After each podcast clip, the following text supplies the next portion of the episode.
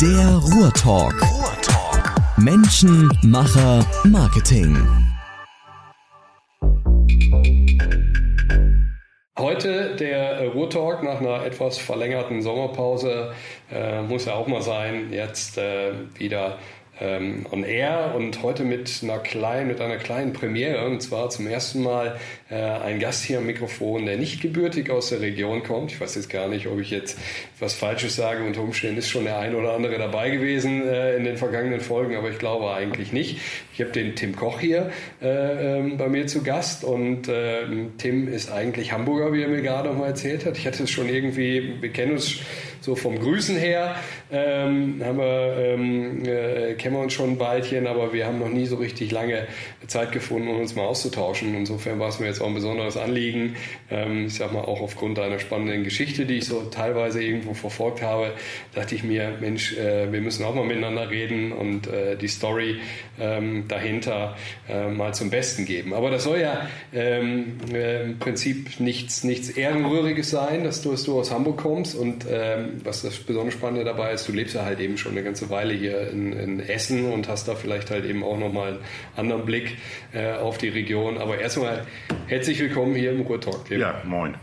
Ja, und äh, die, die mit Tim Koch jetzt nicht ganz so viel anzufangen wissen, die, wenn ich jetzt sozusagen das, das nächste Signalwort äh, gebe oder die beiden nächsten Signalwörter, äh, die können das dann wahrscheinlich schon ein bisschen besser einordnen. Bobby und Fritz, das ist zum Beispiel eine große äh, oder zumindest ein größerer Teil deiner unternehmerischen Geschichte.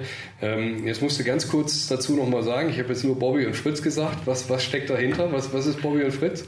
Bobby und Fritz haben wir vor fünf Jahren gegründet, weil wir festgestellt haben, dass es kein Franchise-System für eines der beliebtesten Gastroprodukte der Deutschen gibt, nämlich die Currywurst. Erstaunlich. Man, ja. ja, echt wirklich erstaunlich. Wir haben damals schon immer gewusst, es werden irgendwie so 800 Millionen Currywürste pro Jahr in Deutschland gegessen und man kann sich ja in Systemen, also in Gastronomiesystemen und Franchise-Systemen totschmeißen mit äh, Pizza, Burger und, und allem anderen, was es so gibt. Aber Gibt's für alles, ja.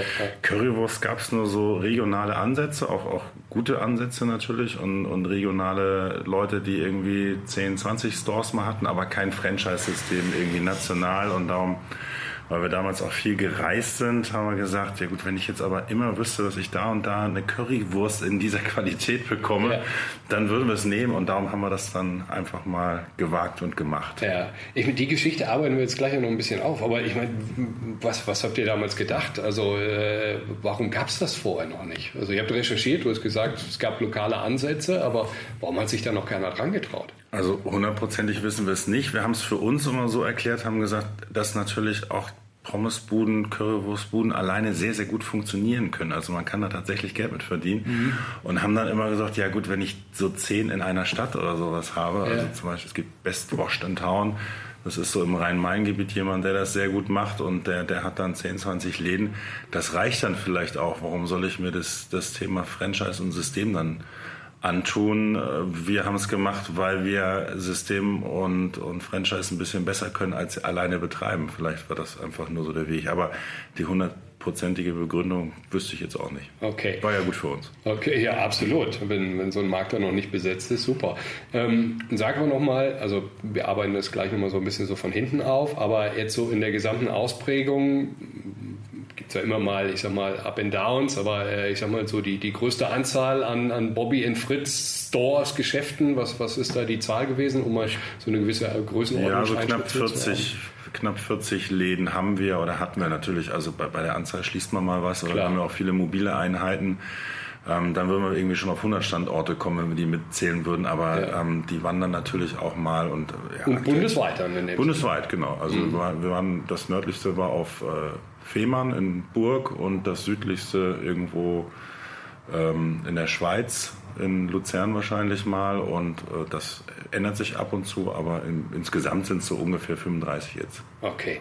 So, und ähm, du hast gerade von Franchise gesprochen. Ich habe es gerade vorhin schon gesagt, du kommst aus Hamburg. Wenn wir jetzt noch mal so ein bisschen an den Anfang deiner beruflichen Karriere gehen. Also du bist ja auch in Hamburg groß geworden, nehme ich an? Oder hat sich Äh, dann nee, auch, auch unterschiedlich. schon- ich bin jetzt irgendwie 21 Mal umgezogen, glaube ich, in meinem 21 Leben. Ja, ja. Und das Wahnsinn. auch in der Kindheit.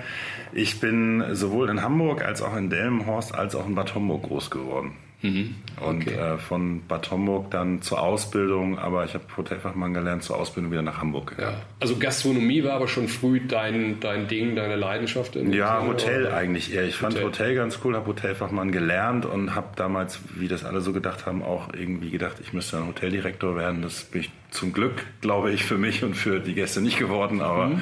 ähm, im Hotel habe ich dann auch schon immer sehr viel Gastronomie gemacht. Also man kann ja auch dann äh, andere Wege gehen, aber Gastronomie fand ich dann für mich eigentlich schon mit immer am spannendsten und ich war auch sehr gerne in der Küche in der Ausbildung und solche Geschichten. Okay, weil du einfach Interesse am, am Essen. Ja, wirklich Interesse am Essen. Die Stimmung ist da tatsächlich auch eine andere. Köche sind auch ein lustiges Völkchen, habe ich mich schon immer wohl gefühlt. Okay, aber geht es da nicht wild her und. und äh, genau, gerade, gerade deshalb. Ja. Das wäre der Platz, okay. Nein, ich glaube, ich habe ich hab in meinem ganzen Leben noch nie so viel gelacht wie in der Ausbildung in der Küche. Tatsächlich, ja. Das ist wirklich, da denke ich so gerne dran, wenn 20 Leute um, um äh, Edelstahltische herum stehen, irgendwelche Sachen ausnehmen, zubereiten und sich Blödsinn erzählen. Sensationell. Okay, also, also es geht auch lustig zu, ja? Sehr also, lustig, wenn, ja, ja, ich meine, man kennt ja auch die Geschichten, wenn, wenn Tim Melzer uns reden kommt, dann, dann weiß ich nicht, oder von anderen äh, Köchen, dass, dass die Pfannen fliegen und ja, ja, die fliegen äh, auch. schon auch ein rauer Ton herrscht. Nein, nein, also die, die, flogen damals auch und es flogen auch Dessertschalen und sonst was, erinnere ich mich äh, sehr, sehr gut dran, aber es war trotzdem immer irgendwie lustig. Also es war irgendwie auch so streng und war ja äh, irgendwie früher. Ich glaube, sowas gibt es heute nicht mehr. Mhm. Und ganz so rau ist es vielleicht auch nicht mehr. Und vielleicht müssen die Leute auch nicht mehr so viel arbeiten, aber es war trotzdem äh, super. Und, äh, okay. äh, immer hinten raus sehr lustig. Ja. Und das war ja, ich habe bei dir im LinkedIn-Profil geguckt, da kriegt man bis bei dir recht, recht lang, muss man sagen. Echt? Ja, also viele okay. Stationen dabei. Ja, ich mal, wenn du schon 21 Mal umgezogen bist, ja, okay.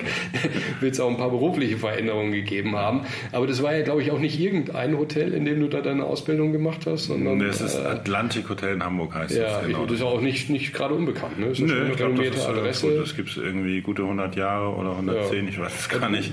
Ist An der so, Alster ist das so ein, ja, so ein Udo Lindenberg hat doch irgendwie sein... Der wohnt sein, auch. Der ja, wohnt doch da oben. Genau, der wohnt da auch. ja. Okay. Und da hattest du da Kontakte hin oder ist es wahrscheinlich auch nicht ganz so einfach, da in so einem renommierten Haus eine Ausbildung Nee, das hat damals noch funktioniert. Also die haben damals, das war 1990, ähm, wirklich nur Leute mit Abitur genommen, obwohl mhm. das ja im Hotelfach irgendwie jetzt auch nicht so unbedingt sein muss, glaube ja. ich. Auch Köche wurden nur mit Abitur eingestellt, also zumindest das konnten die sich erlauben. Und dann musste man aber vor der Ausbildung ein halbes Jahr ein Praktikum machen. Mhm. Da hat man natürlich nicht viel Geld bekommen äh, damals dafür. Und das habe ich, aber da habe ich auch ein bisschen Glück gehabt, als Page gemacht. Also ich war so ein halbes Jahr mit so einem, so einem Deckel auf dem Kopf und weißen Handschuhen da an der Tür. Ja. Ähm, auch sensationelle Geschichten erlebt. Das kenne ich mir vor. Ja. Ich meine, in so einem Haus, da laufen ja wahrscheinlich dann halt eben auch prominente Gäste ein und aus. Ja. Oder ich sag mal, auch ein bisschen der Besserverdiener wird da unterwegs sein. Ja, ja, waren ja. ganz äh, lustige Leute. Also es gab damals zwei große Hotels in Hamburg und wenn irgendwelche äh, bekannten Leute kamen, ob jetzt Michael Jackson oder Madonna oder irgendwie, die waren dann in dem einen oder anderen Haus und ich mhm. habe neulich so einen Zettel äh, wiedergefunden tatsächlich da habe ich als Page in meinem Spind immer alle Namen der bekannten Leute aufgeschrieben, die ich an dem Tag gesehen habe. Wow. Also so ein bisschen äh, musste ich selber drüber schmunzeln, aber war ganz cool. Also einige hatte ich vergessen und es äh, ist eine lustige Liste. Aha. Und sag mal, ist das, wenn man da jetzt so seine Ausbildung macht, man kennt das oder ich sag mal, ähm, je nachdem, wo man in welcher Küche gearbeitet hat als Koch, ist es dann häufig irgendwo, ähm, ich sag mal, so eine Stufe, Stufe einer Karriereleiter, weiß ich nicht, hast du mal beim Harald Wohlfahrt gearbeitet, der mhm. hat wahrscheinlich auch irgendwie 16 weitere Sterneköche hervorgebracht. Mhm. Ähm, ist das, ich sag mal, für deine weitere Entwicklung halt eben auch ein wichtiger ähm, ja, ich sag mal, Vorbereiter gewesen, auch in so einem renommierten Haus gearbeitet zu haben? Ja, Ausbildung? doch schon. Also man hat damals im Hotel, ich wüsste nicht, wie es heute ist, ob es noch genauso ist, aber schon sehr immer in diesen Schritten gedacht. Also man, man war ja sehr jung, man kriegt im, im Hotel auch schnell Verantwortung als junger Mensch oder mhm. kann eine Abteilung oder ein kleines Team leiten.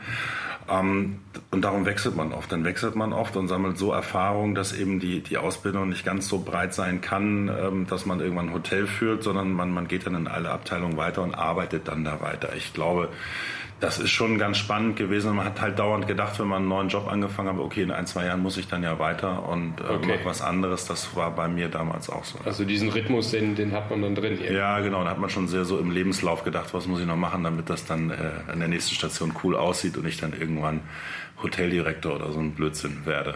Okay, also schon gutes Rüstzeug und die äh, Ausbildung, die lief dann drei Jahre oder was ist das so? Ja, eigentlich drei Jahre, genau. Ich habe auf zwei verkürzen Verkürzt können. und dann bist du noch eine Weile da geblieben oder? Ich habe noch in dem Hotel gearbeitet, dann ähm, musste ich den Zivildienst einschieben und dann bin ich nach Berlin gegangen. Nach Berlin, mhm. okay. Und dann, wo hast du dort gearbeitet? Was? Im Interconti. Interconti. Das war damals ganz spannend, war Mitte der 90er, also noch nicht so lange nach Maueröffnung.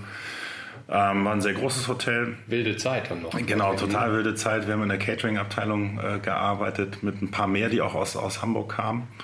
Und ähm, da haben wir auch sehr, sehr lustige Veranstaltungen erlebt. Also Berlin so Mitte der 90er war wirklich noch ganz spannend. Ja. Jeden Tag ein anderer Weg von, vom Westen in den Osten und äh, da war jeden Tag irgendwas los. Also ist jetzt heute auch, aber ist anders geworden. Also können es wahrscheinlich auch, ich sag mal, sehr anekdotenreich, können es wahrscheinlich ja, auch ja, drüber schreiben, oder? Ja, genau. War, da war ich dann ein Jahr auch nur, aber es war so mit das intensivste Jahr meines Lebens, glaube ich. Okay, warum intensiv? Weil wir wahnsinnig viel gearbeitet haben. Okay. Also auch da mit, mit Spaß, hat viel Spaß gemacht, aber damals konnte man in Berlin halt auch wahnsinnig viel Veranstaltungen machen und das haben wir gemacht. Okay, ich sage, es hört ja keine Gewerkschaft zu, aber ich sag mal, wie, wie viele Stunden am Tag hat man da so gearbeitet dann? Das weiß ich gar nicht genau, aber ich, also ich weiß, dass wir damals waren auch eine sehr verschworene Gemeinschaft dann in der Abteilung da und in dem Hotel ähm, obwohl es sehr groß war. Ich weiß, dass ich zumindest alle drei Tagesmahlzeiten in meinem Hotel eingenommen habe. Gut, das lag auch so ein bisschen am Alter. Ne? Mit Mitte mhm. 20 war jetzt auch nicht so ganz wichtig, dass man zu Hause sich noch hinsetzt und Abendbrot isst. Aber ja,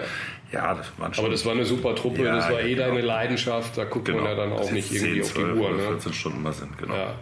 Okay, und dann nach dem Jahr, also das war Catering äh, vorrangig, hast das du gesagt? Das war Catering äh, vorrangig, genau. Dann war ich, glaube ich, dann, dann wird es auch schon schwierig. Also war ich noch in Stuttgart und in Hannover und in Karlsruhe später. Und, und das waren aber, ich sag mal, auch alles gastronomische Themen in dem Sinne? Das also, waren immer gastronomische Themen, ja. ja. Ich habe immer viele Neueröffnungen gemacht oder Pre-Openings. Mhm.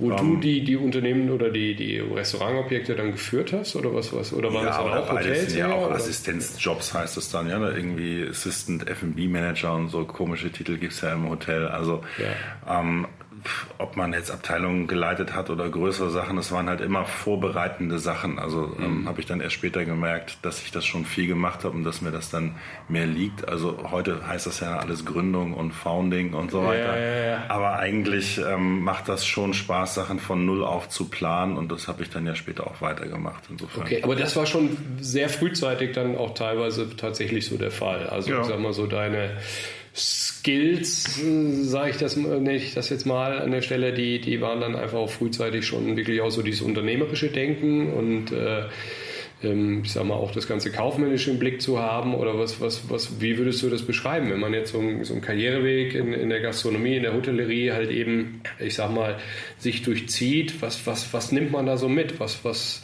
macht das so mit einem? Wo, wo entwickelt man sich hin? Also ich glaube, dass, dass man sich damals und auch mit Mitte 20 nicht bewusst war, was Skills sind, ja, was ja. man gut kann. Hat man es getan, gemacht. Genau, ja. das, hat, das hat sich ergeben und dann musste man sicherlich auch Glück haben, dass die Sachen geklappt haben. Ich glaube, das war einfach der Spaß dann daran, Sachen neu zu beginnen. Und wenn es eine Eröffnung im Hotel ist oder so, dann ist natürlich viel Neues und man kann viel organisieren.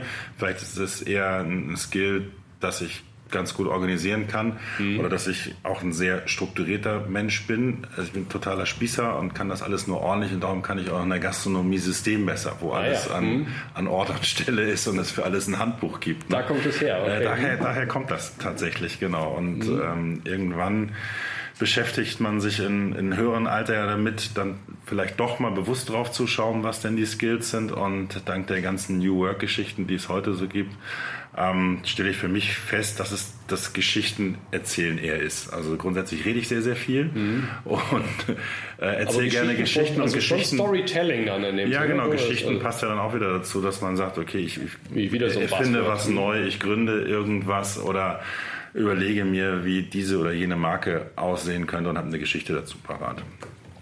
Okay, hast du denn, ähm, ich sag mal, dir dann auch links und rechts viele andere, also scannt man so den Markt, äh, schaut man sich viele andere äh, Projekte an? Ist man da informiert? Hat man da so einen engen Austausch? Oder wenn man da jetzt nicht so, so ganz fachkundig in diesem Bereich ist, wie muss man sich das vorstellen? In, in welcher Phase meinst du jetzt? Bist du jetzt noch so Hotel oder Gastronomie allgemein? Ja, du hast, jetzt, du, du hast ja gerade so ein bisschen gesagt, so, dann war auch eine Phase irgendwie Stuttgart dabei und, und du hast dann Gastronomieobjekte mitentwickelt, ob Assist, als Assistent oder halt eben, ich sag mal, auch in, in, in führender Rolle. Irgendwie geht es so überein, hast du irgendwo so erzählt. Also, ich sag mal, auf der einen Seite Seite muss man ja wahrscheinlich halt eben auch gucken, okay, funktioniert das Ganze, was wir uns hier überlegt haben und äh, wird das so angenommen? Funktioniert das beim Gast? Funktionieren die Abläufe, denke ich mir? Äh, haben wir das richtige Produkt? Trifft das irgendwo den Zeitgeist? Ich denke, das sind ja wahrscheinlich mhm. sag mal, sehr regelmäßige Fragen, die man sich wahrscheinlich so im gastronomischen Bereich äh, irgendwo stellt. Oder weiß ich nicht, machen wir an den richtigen Stellen Werbung? Kommen die Gäste? Finden die uns überhaupt? Ähm, das werden ja wahrscheinlich alles so regelmäßige Fragestellungen sein. Ja, auch, also auch in unterschiedlichen Phasen meines Lebens. Wenn man jetzt so an diese ganze Hotelgastronomiezeit denkt, dann sind das wahnsinnig große Unternehmen, natürlich genauso auch Hotelkonzerne, Hotelketten da fällt man ziemlich weich. Da gibt es so viele Leute, die an, an sowas denken und wo ich heute sagen muss, als so junger Mensch. Einflussnahme wahrscheinlich auch. Ja, genau. So also da ist man in, möglich, in, ne? in, so, in, so, einer riesen Welle drin und, und macht da seine Sachen mit. Ja. Aber man ist natürlich nicht in der Verantwortung. Also man ist nicht in der Verantwortung, ist auch nicht der, der Gründer oder Unternehmer, der letztendlich dann mit, mit Sachen zurechtkommen muss, die nicht funktionieren. Mhm. Und äh, sowas wie Marketing oder so wurde, finde ich, damals weniger berücksichtigt und auch nicht so wie heute kommt das Produkt an und was muss ich dann dafür Marketing machen und so. Das konnte ich jetzt zumindest damals im Hotel nicht erkennen, ja. dass da äh, die ganz großen Pläne dahinter standen. Dann habe ich mich das erste Mal selbstständig gemacht mit der Eventagentur. Das war dann also wieder mehr ähm, ah, okay. Ach, das organisieren. war gar nicht gastronomisch das erste nee, nee, Mal das war selbstständig? reine Eventagentur und Roadshows und sonst was. Wie alt warst du da? 29. 29. Und, und mit welchem, welchen Sitz hast du da gehabt? Also? Da habe ich dann wieder nach Frankfurt gegangen oder bei Homburg. Ich habe das mit einem Kollegen gemacht, den ich aus dem Hotel kannte. Der hat in Berlin eine Eventagentur gegründet und mit dem habe ich dann eine Zweigstelle ah, okay. äh, zusammen gegründet und das haben wir dann so drei, vier Jahre zusammen gemacht. Mhm. Mit einer speziell auch dann gastronomischen Ausprägung nee, oder so gar keine nee, Spezialisierung? Nee fanden okay. einfach Events und Organisieren gut. Klasse. uns auch Berlin, aus Berlin, insofern hat das gut ja. gepasst. So. Okay, aber das war dein, dein, deine erste, äh, ja, ich sag mal, Stelle im Bereich Unternehmertum. Das war die erste so Stelle. Das war das erste Mal, dass ich dann auch äh, für das, was nicht geklappt hat, gerade stehen musste. Ja. Okay.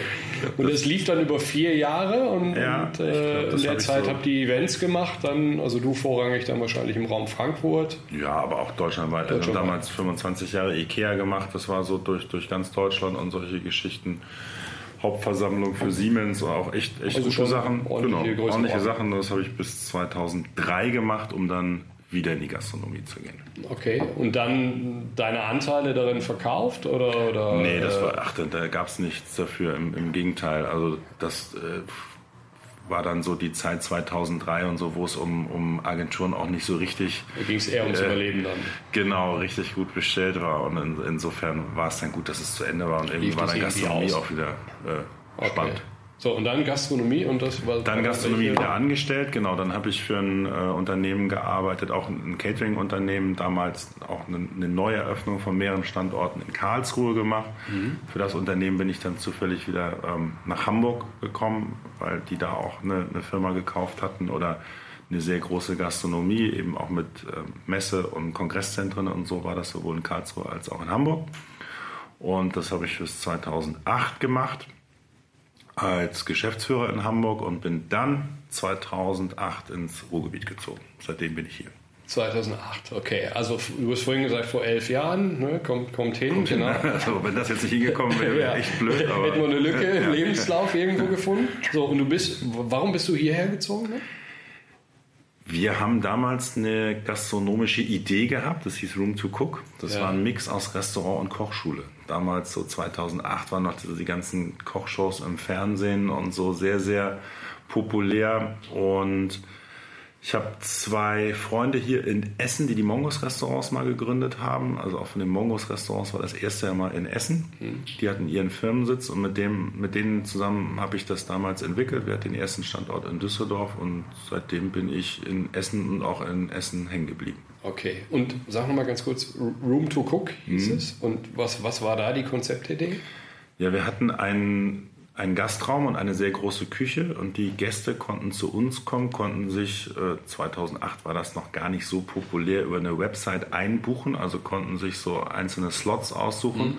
und haben sich dann ihr Essen selber gekocht. Also du konntest bei uns so eine halbe Stunde oder eine Stunde oder auch mal zwei Stunden Slots buchen und dann hat dich ein Koch angeleitet. Du hast mit irgendwie 10, 15 anderen dir dein, dein Gericht gekocht, hast okay. selber gekocht und hast es dann in dem Restaurantteil gegessen, hast das Rezept mit nach Hause bekommen und dann warst du fertig. Okay, aber das war schon im Prinzip eine Art Kochschule dann. In, ja, ein Mix aus Kochschule und Restaurant, ja.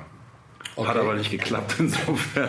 Wie, wie, lange habt ihr das gemacht? Das haben wir viel zu lange gemacht, aber dann äh, letztendlich, ich glaube, so zwei Jahre okay. Ja, aber ist ja auch ehrlich, dass man dann irgendwann sagt, okay, Total, also ne, das, das könnte man jetzt auch nicht, weiter nicht anders erzählen. Ich finde es heute noch eine gute Idee, aber es hat überhaupt nicht geklappt oder war zu früh oder äh, scheiß Location oder wie auch immer. Das kann ja alles sein in der Gastronomie. Das war so der erste richtig fette Reinfall, muss man ganz ehrlich sagen. Ja. Ja. Aber ich sag mal, äh, die meisten Unternehmer, die viele Dinge gemacht haben, die, die würden immer rückblickend sagen, Mensch, genau aus den Dingen, die nicht funktioniert haben, habe ich eigentlich immer mehr mitgenommen ja, als aus den Dingen, die funktioniert haben, weil die liefen ja glatt, was sollte ich da lernen? Ne? Genau, ja. richtig. Ja, und also wir haben in der Zeit dann, und das habe ich dann mit den, mit den gleichen drei Geschäftspartnern dann ja auch weitergemacht, in der Zeit parallel auch alles an, an Marken entwickelt, was es später auch gab. Also wir haben dann aus dem Kochschulkram heraus eigene Soßen und Ketchups entwickelt. Da haben einige Sachen sehr gut funktioniert. Wir haben irgendwann die dumme Idee gehabt, ein Getränk herzustellen. Das äh, hieß kalte Muschi. Also waren die ersten, die Rotwein und Cola in, in Flaschen. Ne? Genau, also, ja. ja. das hat sehr gut funktioniert. Ja. Also das ist alles daraus entstanden. Insofern, ja, gab es auch wieder was Gutes und Bobby und Fritz ist letztendlich auch daraus entstanden. Also auch das haben wir uns zu viert ausgedacht und irgendwann ausgekoppelt, weil es äh, als eigene Firma gut funktioniert hat. Ja, aber das war jetzt noch nicht nach Room to Cook, das war jetzt noch nicht der richtige das fing alles, Schritt, Doch, das also? fing alles parallel an ah, okay. und dann hatten wir mit Room to Cook und äh, die andere Firma ist äh, Zack damals äh, Firmen parallel. Wo die Produkte drunter liefen. Genau, und damit haben wir die Produkte gemacht. Also da haben wir angefangen, ziemlich viele Sachen auf einmal und zur gleichen Zeit zu machen. Ja, und jetzt muss ich auch nochmal, also da muss ich jetzt mal einhaken. Also kalte Muschi, ne, ist mir auch da noch ein Begriff in dem Sinne aus, aus der Zeit heraus. Habt ihr das auch deutschlandweit distribuiert? Oder? Ja, nee, das haben wir von Anfang an deutschlandweit mit. Gibt es die Marke noch? Oder ähm, die Marke gibt es noch, ist leider sehr, sehr eingestampft worden oder läuft so ein bisschen unterm Radar. Ich habe zufälligerweise diese Woche äh, mit demjenigen telefoniert, der, dem die Marke jetzt gehört. Das ist unser Abfüller, der auch damals schon gewesen. Und mit dem treffe ich mich jetzt demnächst mal wieder, weil ich die Marke immer noch gut finde. Also okay. Kalte Muschi hat damals sensationell funktioniert. Die Leute haben. Der polarisiert hier. Genau, entweder ja? beschimpft oder fanden ja. es total geil. Ja. Genauso hat es funktioniert. Wir haben auch so mal in der besten Zeit sehr, sehr viele Flaschen davon verkauft. Okay. Hat sehr gut funktioniert. Magst du eine Zahl nennen? Oder? Ja, ich glaube, das war auch kein Geheimnis damals. Ähm, wir haben es damals mit dem ersten FC St. Pauli, äh, mit dem ersten FC, jetzt sage ich als St. Pauli für den ersten FC St. Pauli. Also wir haben es damals äh, mit dem FC St. Pauli zusammen gegründet, haben denen die millionste Flasche noch überreicht. Wow, okay. Wir haben aber im, im besten Jahr haben wir 1,8 Millionen Flaschen verkauft, das weiß ich noch. 8 Millionen. 1,8. Nee, nee, 1,8. Ja, trotzdem eine beeindruckende ja, Zahl in dem Sinne. Flaschen. Ja. ja, Wahnsinn. Hat mal okay. gut funktioniert. Dann hatten wir den, wie, wie, so oft den falschen Vertriebspartner und dann hat es nicht mehr funktioniert und dann äh, haben wir es aufgegeben irgendwann. Okay. Naja, aber wer weiß, du hast gesagt, du hast dich mit dem Kollegen von damals getroffen ja, und, äh, oder telefoniert. Ab und zu juckt das wieder mal gucken, ja. wohin, wohin die Reise geht. So, und du sagst, aus diesem, ich sag mal, muss man sagen, dieses Room to Cook wäre dann so eine Art Nukleus oder ich sag mal so irgendwie, auch Neudeutsch würde man wahrscheinlich wiederum Inkubator sagen für, mhm. für, für weitere Themen. Weitere Produkte sind daraus entstanden. Also äh, Soßen hast du, glaube ich, äh, äh, genannt, die dann auch den Weg in den Handel, ich sage mal ganz klassisch, gefunden haben und dann auch bei Rewe, Edeka, äh, Supermärkten äh, der Nation ja. im ganzen Land auch zu erwerben waren. Das ist richtig, hat ja. gut funktioniert. Die erste Marke war Currysaft, das ist ein Curry-Ketchup, haben wir auch mit, äh, mit dem FC St. Pauli zusammen gemacht. Mhm. Ähm, und dann haben wir Pottsoße gemacht, also das erste Mal ein Ruhrpott-Produkt dann. Ähm, ja. Hat auch sehr gut funktioniert. Haben wir damals, wir haben immer viel mit Fußballvereinen gemacht, damals mit äh, Rot-Weiß Oberhausen gemacht. Da haben wir den Club-Senf mit Rot-Weiß Essen zusammen gemacht. Okay.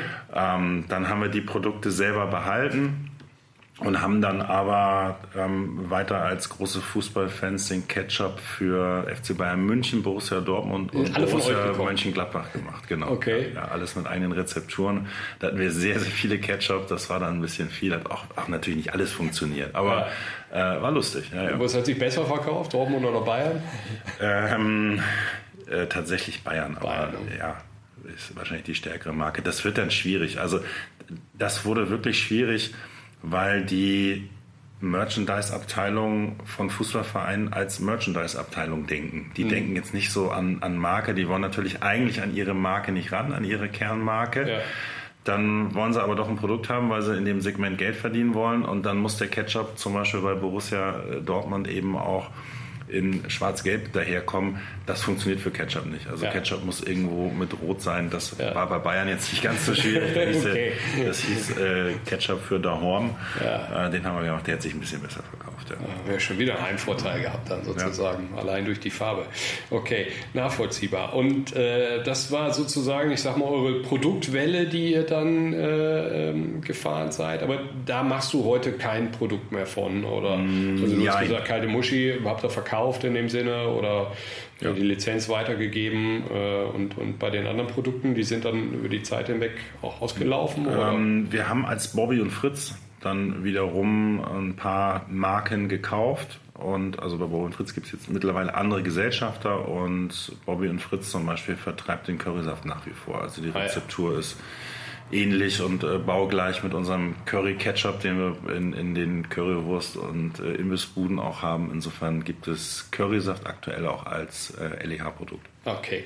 So, und jetzt komme ich sozusagen, ich sag mal, jetzt sind wir dann bei Bobby und Fritz und du hast, du hast äh, vorhin gesagt, dass, dass ihr festgestellt habt, Mensch, ich sag mal, das Produkt, was wahrscheinlich irgendwie das Wunschprodukt ist auf jeder äh, äh, Speisekarte und äh, nicht, nicht fehlen darf äh, in einer Kantine. Also jeder Kantinekoch würde dir wahrscheinlich sagen, wenn wir äh, in der Woche nicht mindestens einmal irgendwie die Currywurst mit Pommes irgendwie äh, zubereiten, dann, dann gibt es irgendwie größere Probleme im Bereich der Belegschaft. Also ich sag mal so, ein, ein Produkt, was so eine enorme Nachfrage hat, gibt es halt eben nicht als, als Franchise-Modell oder als lizenziertes Modell ähm, bundesweit. Und ähm, äh, ähm, ich habe vorhin mal so eingeschoben, äh, schaut man sich so die Branche an, guckt man sich Märkte an, ähm, gerade, ich sag mal jetzt, ich komme mehr so aus dem digitalen Bereich, aus, äh, du hast ja vorhin schon gesagt, Neudeutsch würde man heute, ich sag mal, andere Begrifflichkeiten für Dinge halt eben wählen, so im Startup-Bereich ist es auch so eine Zeit lang so ein bisschen, bisschen Usus gewesen, dass sich Gründer, ich sag mal, angesehen haben, hey, was ist gerade in den USA hot oder was, was ist vielleicht auch in Deutschland erfolgreich und was kann man nochmal äh, irgendwo relativ schnell und, und, und zügig kopieren, von Copy and Paste und, und, und Copycats hat man dann irgendwie gesprochen.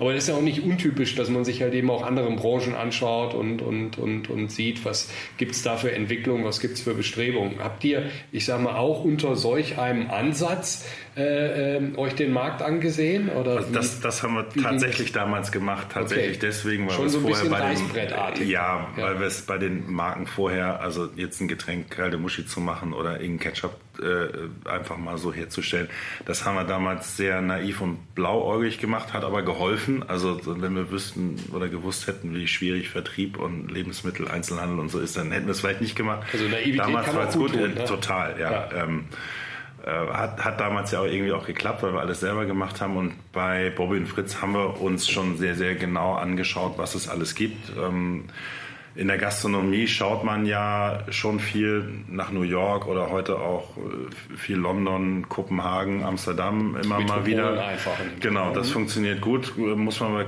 Currywurst nicht machen. Also ja. das gibt es sonst eigentlich nirgendwo. Gut, in London gibt es ein, ein, paar Currywurstläden, damals auch noch weniger. Ich glaube, damals gab es nur Herman the German in London.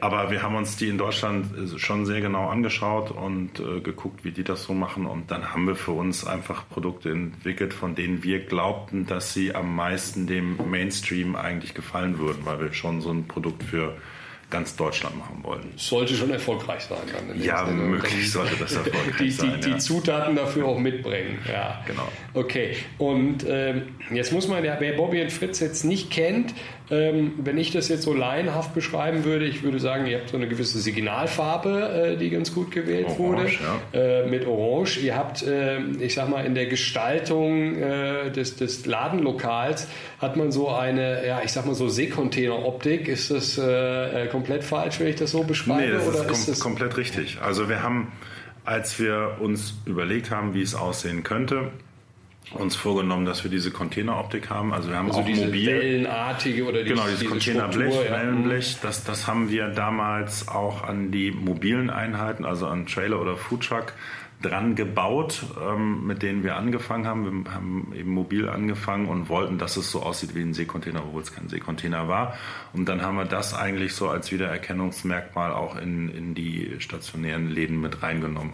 Also immer Containerblech. Und ja, wir sind sehr auffällig. Also gut, wir haben ja nicht die Currywurst erfunden ähm, und auch nicht das System. Mhm. Insofern mussten wir uns was, was suchen, was dann eben unser USP in dem Bereich sein würde. Und wir haben uns damals vorgenommen, dass wir eigentlich so durcheinander und auffällig sein wollen. Also wir arbeiten ja auch mit ganz vielen Illustrationen und so Graffiti-Style und so weiter.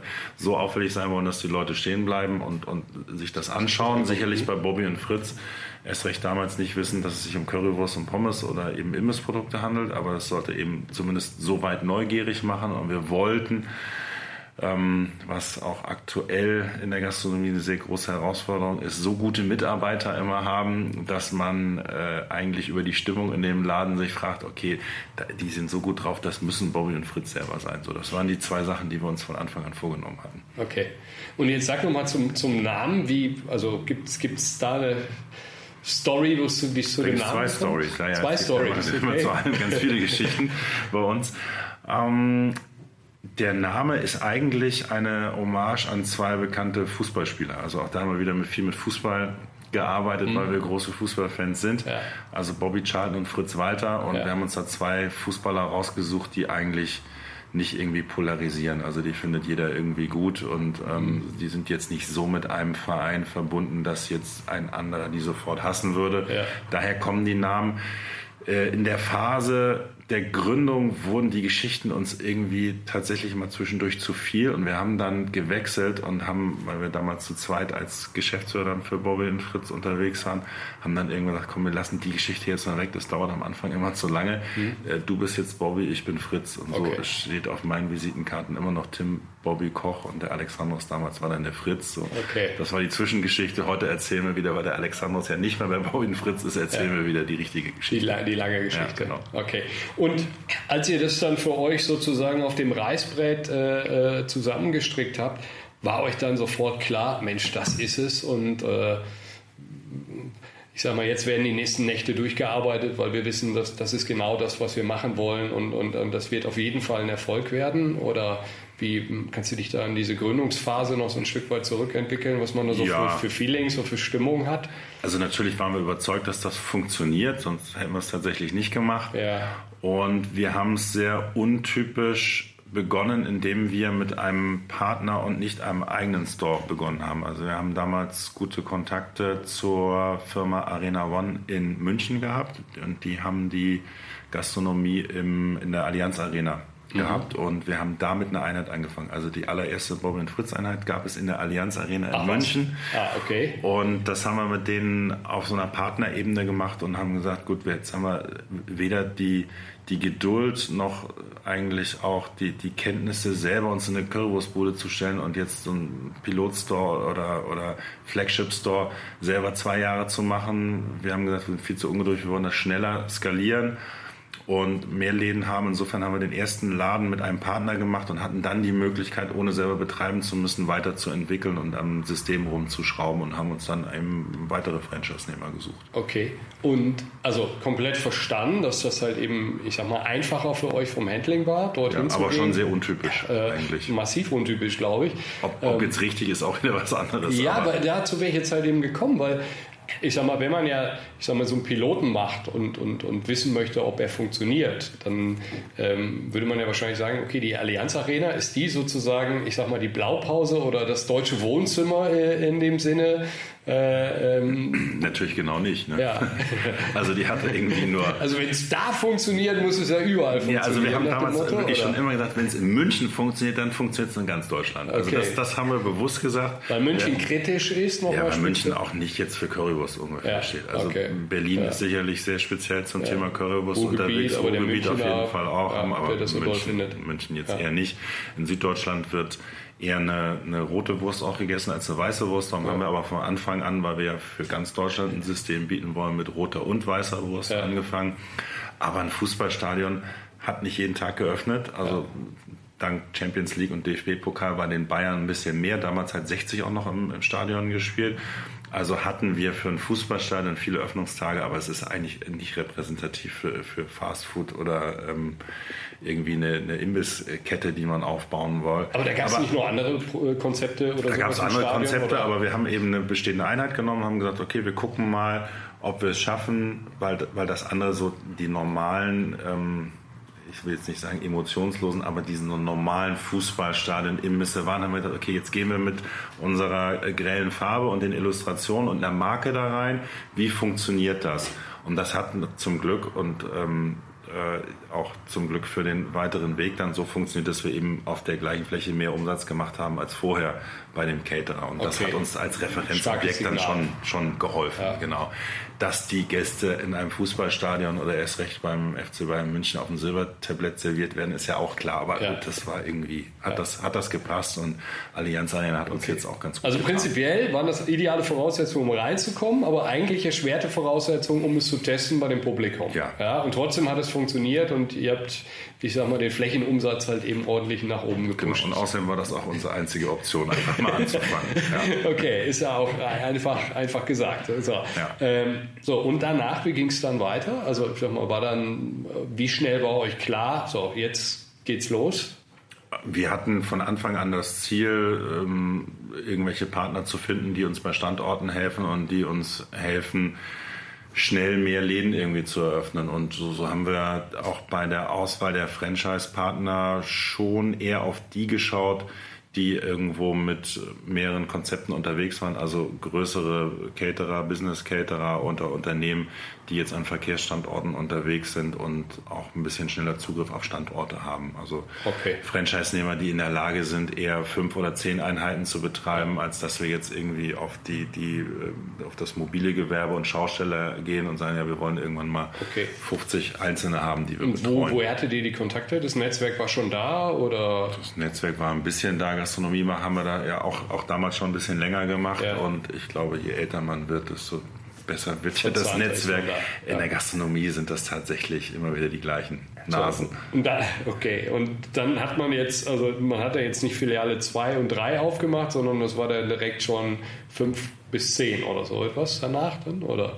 Da müsst ihr jetzt wirklich mal überlegen, ja, wir haben an, an, an, der Autobahn einen Partner gehabt, der dann schon mehrere Standorte gemacht hat. Ja, stimmt. Und auch einen Partner, Ja. der mit uns die Shopping Center gemacht hat. Also schon dann in, in Richtung, dass die von Anfang an oder mit dem Ziel zumindest gestartet sind, fünf Einheiten oder sowas zu machen. Okay, und also du hast jetzt gerade gesagt, also Standorte, auf der einen Seite sind es halt irgendwie äh, Objekte in, in Innenstädten, in, in frequentierten Stadtteilen, äh, aber dann halt eben auch an, an, der, der Autobahnraststätte. Also ähm, ist ja auch, ich sag mal, ein, ein, ein Weg gewesen, ähm, der jetzt ähm, ja, der wahrscheinlich auch nicht so für jedermann halt eben zu verfolgen ist. Ne? Aber für euch, wie gesagt, okay, also ich sag mal, für das, was wir anbieten in dem Sinne, ist halt eben auch schon die, die Autobahnraststätte halt eben auch ein idealer Ort dafür. Auf jeden Fall. Also Verkehrsgastronomie und dazu gehören ja sowohl Flughäfen, Bahnhöfe als auch Autobahnraststätten ist natürlich für Currywurst schon ein sehr, sehr guter Ort. Ja. Ähm, vielleicht würde man heute anders anders expandieren. Also wir haben damals äh, wirklich auf alles geschielt, was es irgendwie gab, weil wir gesagt haben oder überzeugt waren, Currywurst funktioniert auch überall. Aus heutiger Sicht würde man das vielleicht eher so ein bisschen nach Städten, Regionen und so weiter machen und mit Partnern etwas behutsamer ähm, vorgehen. Aber gut, also aus jedem Projekt lernt man ja ein Klar. bisschen was und so haben wir das auch da gelernt. Ja. Und jetzt sagen wir mal, jetzt ist das ein kleiner Sprung, aber wenn man jetzt nochmal reinschaut, klar, also ihr habt Pommes frites verkauft, ihr habt Currywurst verkauft.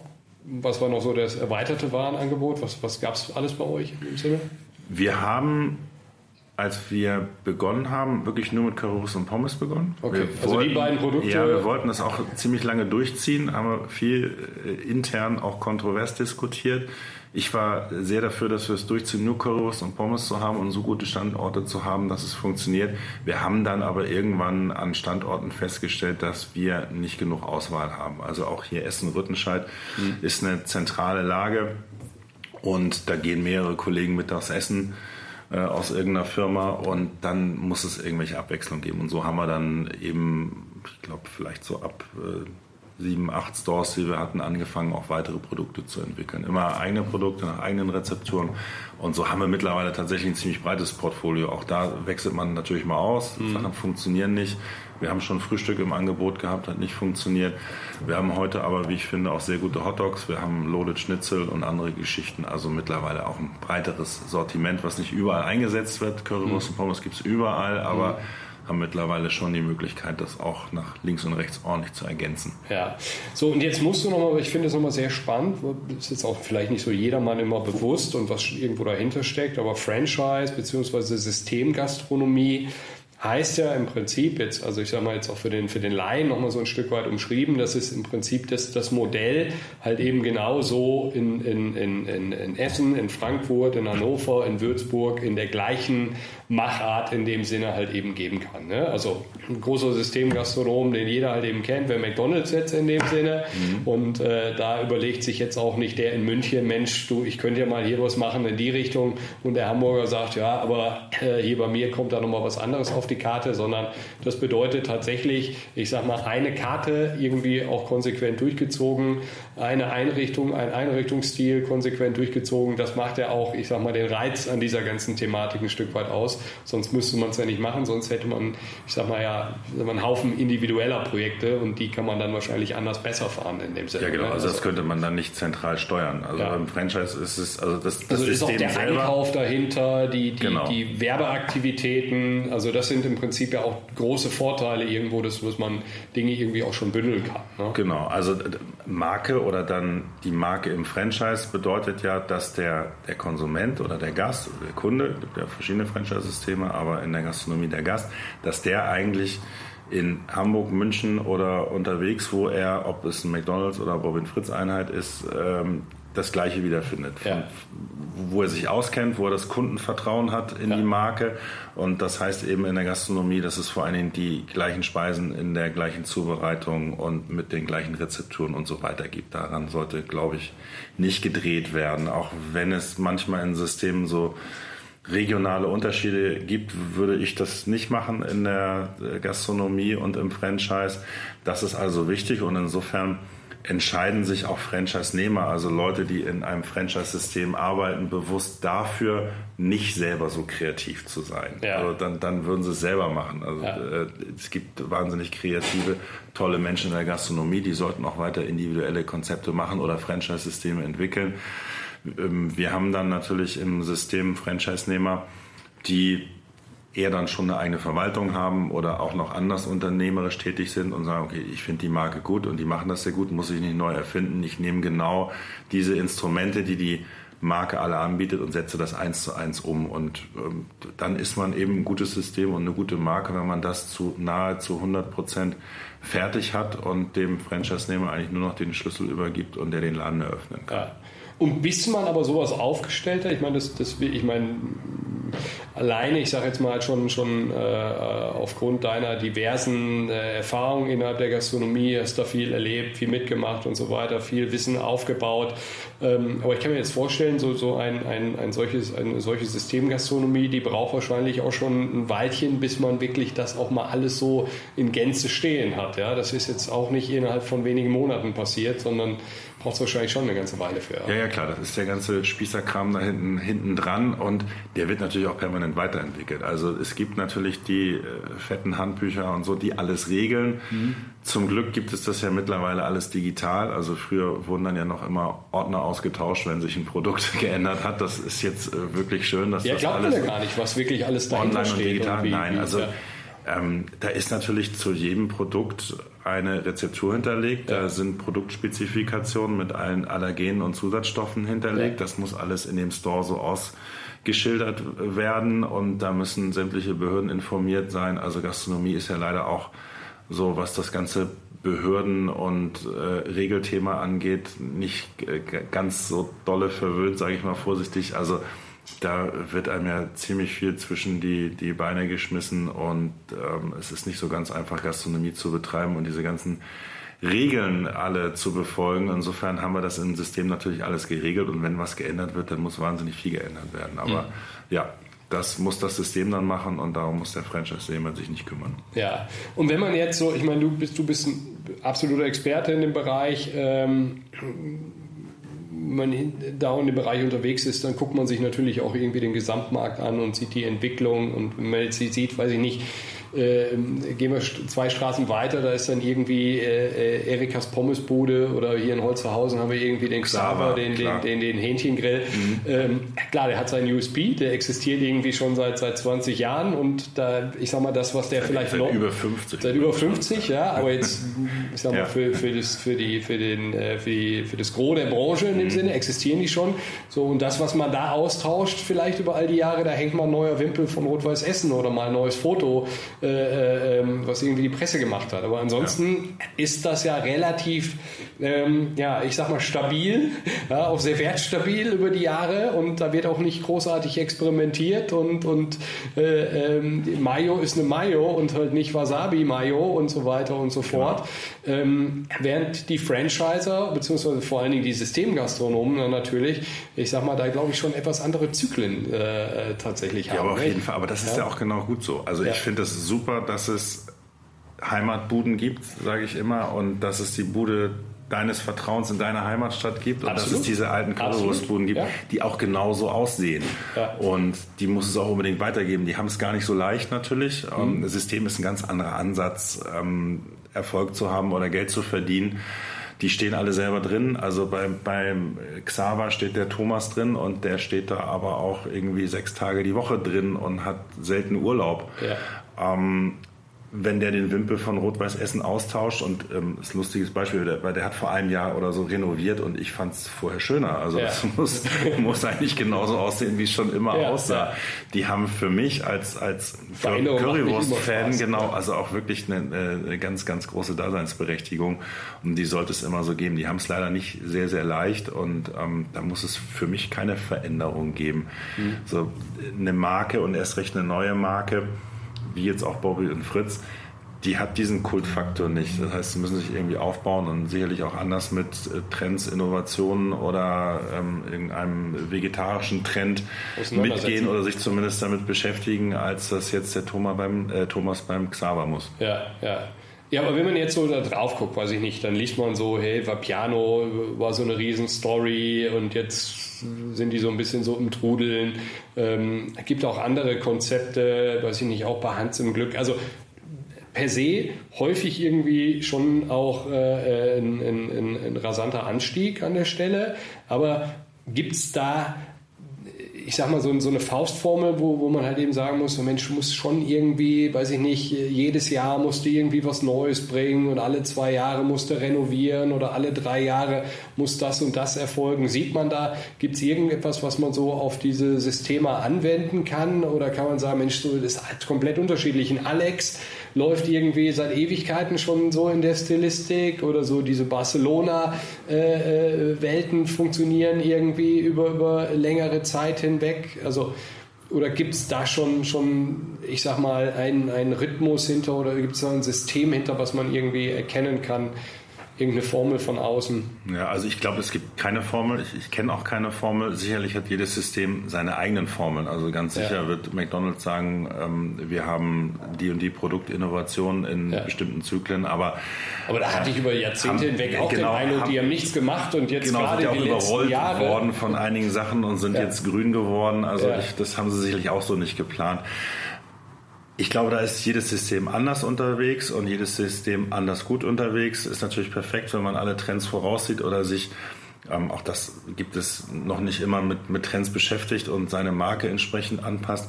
Aber zum Glück finde ich, ist das ja auch das Spannende an Gastronomie. Also es gibt keine Formel für erfolgreiche Gastronomie. Würde ja. es die geben und würde es nur von von Lagen und Standorten abhängig sein, dann werden es irgendwann Amazon oder Google machen und ja. werden dann auch Gastronomie machen, ja. weil es zu 100 Prozent planbar ist. Aber zum Glück arbeiten in der Gastronomie ja noch Menschen. Zum Glück sind auf jeden Fall die Gäste auch Menschen. Und insofern gibt es da auch noch ein bisschen mehr Innovation und Kreativität. Also ich glaube, du, möglich. du willst sagen, so eine Vereinheitlichung, wie wir sie im Handel haben und Amazon zieht alles weg oder Google äh, ähm, bedient einen Markt komplett, das wird es, ich sag mal, im, im, im Genussbereich, im Essenbereich äh, halt eben nicht geben, oder? Ja, ich, ich hoffe erstmal nicht. Es wird auch in Deutschland, wie jetzt schon in den USA oder auch Russland oder so immer mehr Marken noch geben. Also hier ja. ist der Anteil noch geringer. Ähm, das wird hier auch mehr werden. Es wird mehr Marken geben. Aber obwohl ich auch selber für so eine Marke arbeite und das gut finde, finde ja. ich es oder finde ich es ganz, ganz wichtig, dass es individuelle Konzepte gibt. Und mhm.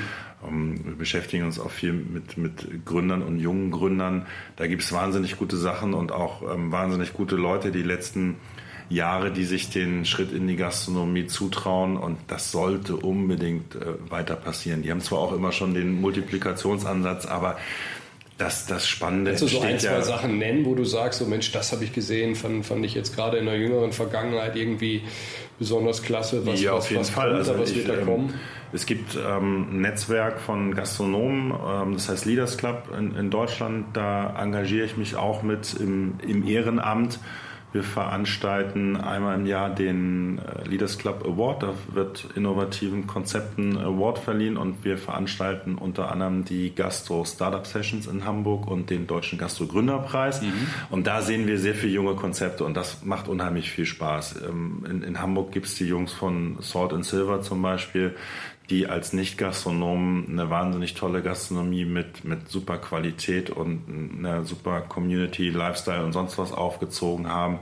Da gibt es in jeder Stadt äh, super Sachen, die man sich anschauen sollte, mit, mit wahnsinnig tollen Gastgebern und äh, sehr verrückten Typen. Berlin und Hamburg sowieso. Ich finde im Ruhrgebiet immer noch ein bisschen zu wenig, mhm. leider. Wir sind da so ein bisschen immer noch hinterher, auch was Trends anbelangt. Aber auch hier gibt es gute Leute, die sich was trauen und, und einfach mal was machen.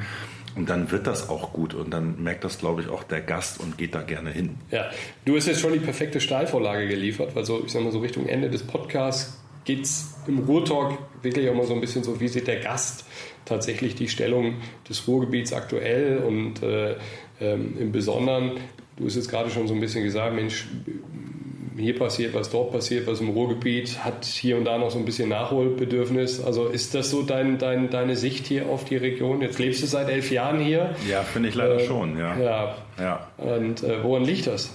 Haben wir nicht die mutigen Leute hier oder wer, wer bremst da ein? Oder weiß ich nicht, ist es im Prinzip das Publikum, die das dann nicht wertschätzt, neue Ideen oder wo muss, wo, wo, ja, ich sag mal, besteht die, die Nachholarbeit?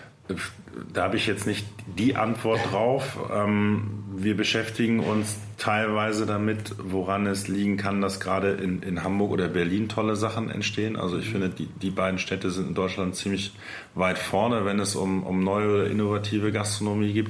Und das liegt natürlich viel daran, dass da viele Menschen von außerhalb hinziehen, dass da auch ähm, in Berlin noch mehr als in Hamburg ein großer internationaler Anteil an, an Menschen rumrennt oder die sich auch in der Gastronomie was trauen. Jetzt muss es nicht so schlimm äh, sein wie in Berlin, dass man sich auch nur noch auf Englisch unterhält in den Restaurants. Das ist ja mittlerweile so. Aber ich glaube, dass da die Einflüsse von außen schon eine große Rolle spielen und Ähm, da ist sicherlich in Essen, Duisburg, Gelsenkirchen und Dortmund ein bisschen weniger los an internationalen Einflüssen als weil wir weniger weltoffen hier sind. Und Wahrscheinlich schon, weil auch ja. weniger, das wüsste ich jetzt nicht, ob das tatsächlich so stimmt, aber vom Gefühl her auch weniger Leute von, von außen hier hinkommen, neue Einflüsse mitbringen, so genau, nicht so viele Touristen ja. rumrennen. Äh, die Touristen helfen dann natürlich auch als, als Gäste äh, beim Erfolg der Konzepte. Ja. Ähm, also es nützt ja nicht, dass ich eine gute Idee habe und das auch noch richtig äh, gut auf den Teller bringe, sondern es sollte auch noch jemand Geld dafür bezahlen. Ja, ja. Wäre nicht schlecht. Ähm, das haben wir hier nicht genug. Und auch jetzt, wenn wir über Essen-Rüttenscheider Straße sprechen, da, da gibt es ein paar gute Sachen oder auch einige sehr gute Sachen gibt es hier in Essen, aber wir haben jetzt auch nicht die Mörderfrequenz hier, dass es noch 20 weitere Sachen geben sollte. Also da können wir noch ein bisschen was tun, finde ich, im Ruhrgebiet. Okay. Und was tun würde dann, also ich sag mal, das wäre jetzt so dein Aufruf äh, sozusagen an die äh, Leute, die, die Lust auf Gastronomie haben, sich, sich da einfach mal ein bisschen mehr in Szene zu setzen oder, oder auch sprichst du auch die an, die heute schon, äh, weiß ich nicht, das eine oder andere gastronomische Objekt haben oder? Also es gibt auf der einen Seite ja immer wieder so ein bisschen Gejammer, wenn ein Systemer auf der Rüttenscheider Straße eröffnet. Ja. Als jetzt äh, vor, weiß nicht, ein, zwei Jahren Vapiano, Losteria und so weiter kam, ja. habe ich viele Individualgastronomen gehört, die das nicht gut fanden. Ja. Ähm, ich denke, dass das aber beiden hilft. Ja, also das bringt natürlich ja. Frequenz und wenn einer aus Bottrop zum Einkaufen oder zum Essen auf die Rüttenscheider Straße fährt, dann finde ich das grundsätzlich gut. Also ja. nur von den paar Leuten, die da rumrennen, können die Gastronomen nicht alle äh, leben. Ich fände es gut, wenn viel mehr Handel oder irgendwas noch, äh, Einzel Einzelhandel, Handel, Klamotten und so weiter auf der Rüttenscheider Straße stattfinden würde und dann funktionieren auch Systeme neben, neben Einzelbetreibern oder Individualgastronomie auch auf der Rüttenscheider Straße. Das, das muss ein bisschen mehr passieren. Vielleicht muss man da ein bisschen offener werden und drüber nachdenken oder zumindest mal gemeinsam diskutieren. Und ansonsten sollen die Menschen in Essen einfach häufiger essen gehen und ausgehen. Ich glaube, das kann noch ein bisschen mehr werden. Und dann äh, brauchen wir als drittes noch ähm, weiter mutige Gründer. Es gibt ein paar hier, die, die das gut machen und die sich einfach mal was trauen, wo es dann auch funktioniert. Ähm, ja, leider ist es so, dass man sich oft was trauen muss, damit es funktioniert. In der Gastronomie ist es immer noch so, dass von zehn Gründern acht oder neun nicht überleben. Das ist ein bisschen hart. Das ist die Quote, ja? Ja, das ist ungefähr die Quote noch, zumindest so auf, auf äh, Deutschland allgemein runtergebrochen. Und dann, dann tut es ein bisschen weh. Auch äh, hier in Essen schließen ja ab und zu ein paar Sachen. Aber leider, damit es insgesamt erfolgreich wird, müssen sich auch viele Leute was trauen. Mhm. Und ähm, sag mal, da bin ich vorhin ein bisschen in eine Aufzählung drüber gesprungen. Ich weiß gar nicht, was ich gelesen hatte, du machst das Currywurstmuseum oder hast vor oder hattest vor, das Currywurstmuseum äh, ja. sozusagen zu initiieren oder? Ja, das hat sich alles so ergeben, sage ich mal grob. Wir haben ja dieses Jahr in Deutschland das 70-jährige Jubiläum der Currywurst. Mhm. Also ähm, vermeintlich vor 70 Jahren wurde die Currywurst erfunden. Mhm. In Berlin, im Ruhrgebiet oder in Hamburg. Ähm, wir haben mit Bobby und Fritz letztes Jahr angefangen zu behaupten, dass sie im Ruhrgebiet erfunden wurde. Und die Kurzversion ist, dass wir gerade ein Currywurst-Lexikon schreiben. Das mache ich mit dem äh, Helge Jepsen zusammen. Das ist ja ein relativ bekannter Illustrator hier aus Essen. Also gibt es das Currywurst Lexikon. In diesem Lexikon haben wir ähm, darüber nachgedacht, dass es ja so eine touristische Ausschilderung an der A40 geben äh, könnte, die auf die Heimat der Currywurst hinweist im, mhm. im Ruhrgebiet. Dann haben wir gedacht, wenn wir sowas irgendwo schreiben, dann beantragen wir dieses Schild auch wirklich mal.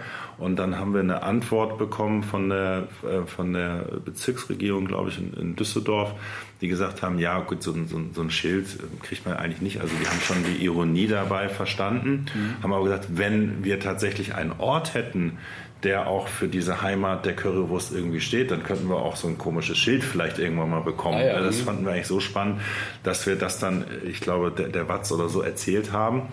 Und äh, somit war die Idee des Currywurstmuseums geboren. Ich versuche mich kurz zu fassen. Dann hat zufällig Ende letzten Jahres das Currywurstmuseum in Berlin geschlossen. Mhm. Also kurz vor dem Jubiläum in Berlin machte gar keinen Sinn. Ja. Und somit haben wir dann gesagt, ja, dann hätten wir eigentlich hier gerne so ein Currywurstmuseum. Und das hat aufgrund des Zeitungsartikels die Stiftung Zollverein aufgenommen und darum haben wir jetzt mit denen schon ein paar Mal darüber gesprochen, dass ja so ein kleines Currywurstmuseum oder zumindest mal zum Start eine, eine Ausstellung im Ruhrmuseum zum Thema Currywurst sehr, sehr spannend sein könnte. Okay, also da könnte was kommen. Ja, da könnte was kommen. Zeit. Zumindest macht es alles Spaß und ähm, ja. Okay, also schon. Auch wenn es Wichtigeres gibt im ja. Leben als Currywurst. Ja, aber für den einen oder anderen nicht ja, wahrscheinlich. Genau. Ja. Andere können nichts anderes. Ja. So und jetzt sag doch mal, also seit elf Jahren wohnst du hier. Wir haben jetzt so ein bisschen über die gastronomische Szene halt eben hier gesprochen. Wo, wo gehst du denn persönlich hier gerne in der Region Essen? Gibt es da ich sag mal. Ja, also, also ich esse auch, auch bei Xaver eine Currywurst, ja. genauso äh, wie bei uns selber. Ja.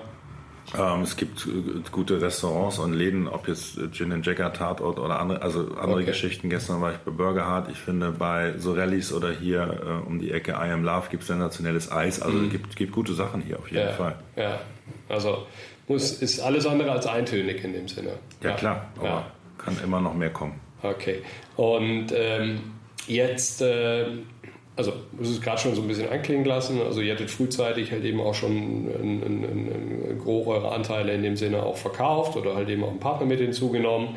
Ähm, sukzessive das halt eben weiter ausgebaut. Du hast jetzt gesagt, ähm, ähm, so Currywurstmuseum ist irgendwo so ein Projekt und, und äh, du seid gerade dabei, ähm, du hast es angesprochen, etwas zu illustrieren in, in, in dem Bereich. Ähm, wir, jemand, der so umtriebig, ich sag mal, in der Vergangenheit schon gewesen ist, du hast gesagt, 21 Mal bist, bist du umgezogen. Also, sag mal, da hast wahrscheinlich, muss jetzt nicht konkret werden, aber wahrscheinlich für die nächsten Jahre, ich sag mal, auch genügend Ideen schon, schon im Kopf, wo du sagst, Mensch, da will ich mich aber auch nochmal dran versuchen, oder? Ja, Ideen auf jeden Fall immer. Also ich glaube, das, das, äh, das macht ja auch Spaß. Also ja. ne, Ideen haben tut ja erstmal nicht weh. Sicherlich lernt man im Laufe der Jahre, das wirst du auch kennen, dass jetzt ähm, nicht jede Idee klappt, beziehungsweise eigentlich dann die Umsetzung natürlich viel, viel schwieriger ist, als nur, nur, mal eine Idee zu haben. Absolut. Aber ich glaube schon, dass es da noch ähm, ein paar Sachen äh, geben kann. Umziehen möchte ich wirklich nicht mehr. Also ich glaube, ich bleibe in Bis Essen wohnen. Äh, vom Umziehen bin ich geheilt und ähm, aus Essen heraus kann man auch genug spannende Sachen machen. Okay, klasse.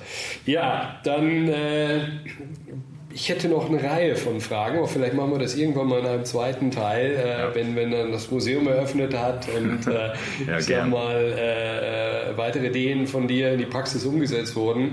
Ähm, aber schon vielen Dank, Tim, für die Einblicke, ich sag mal, in den spannenden Weg, auch in die Story von, von Bobby und Fritz. Bestimmt haben viele schon dort gegessen und äh, ich weiß nicht, habt, habt ihr da auch so eine, so eine Entstehungsgeschichte oder sowas? Kann man sowas nachlesen bei euch in den, in den Restaurants? Das in dem Sinne nicht, aber die sind dann jetzt ein Stück weit schlauer äh, nach dem Podcast. Ja, vielen Dank. Weiterhin viel Erfolg und, und alles Gute ja, für die Zukunft. Ja, vielen, vielen Dank für die Einladung. Ja, Danke. Gefreut. Danke. Der Ruhrtalk. Ruhrtalk. Menschen, Macher, Marketing.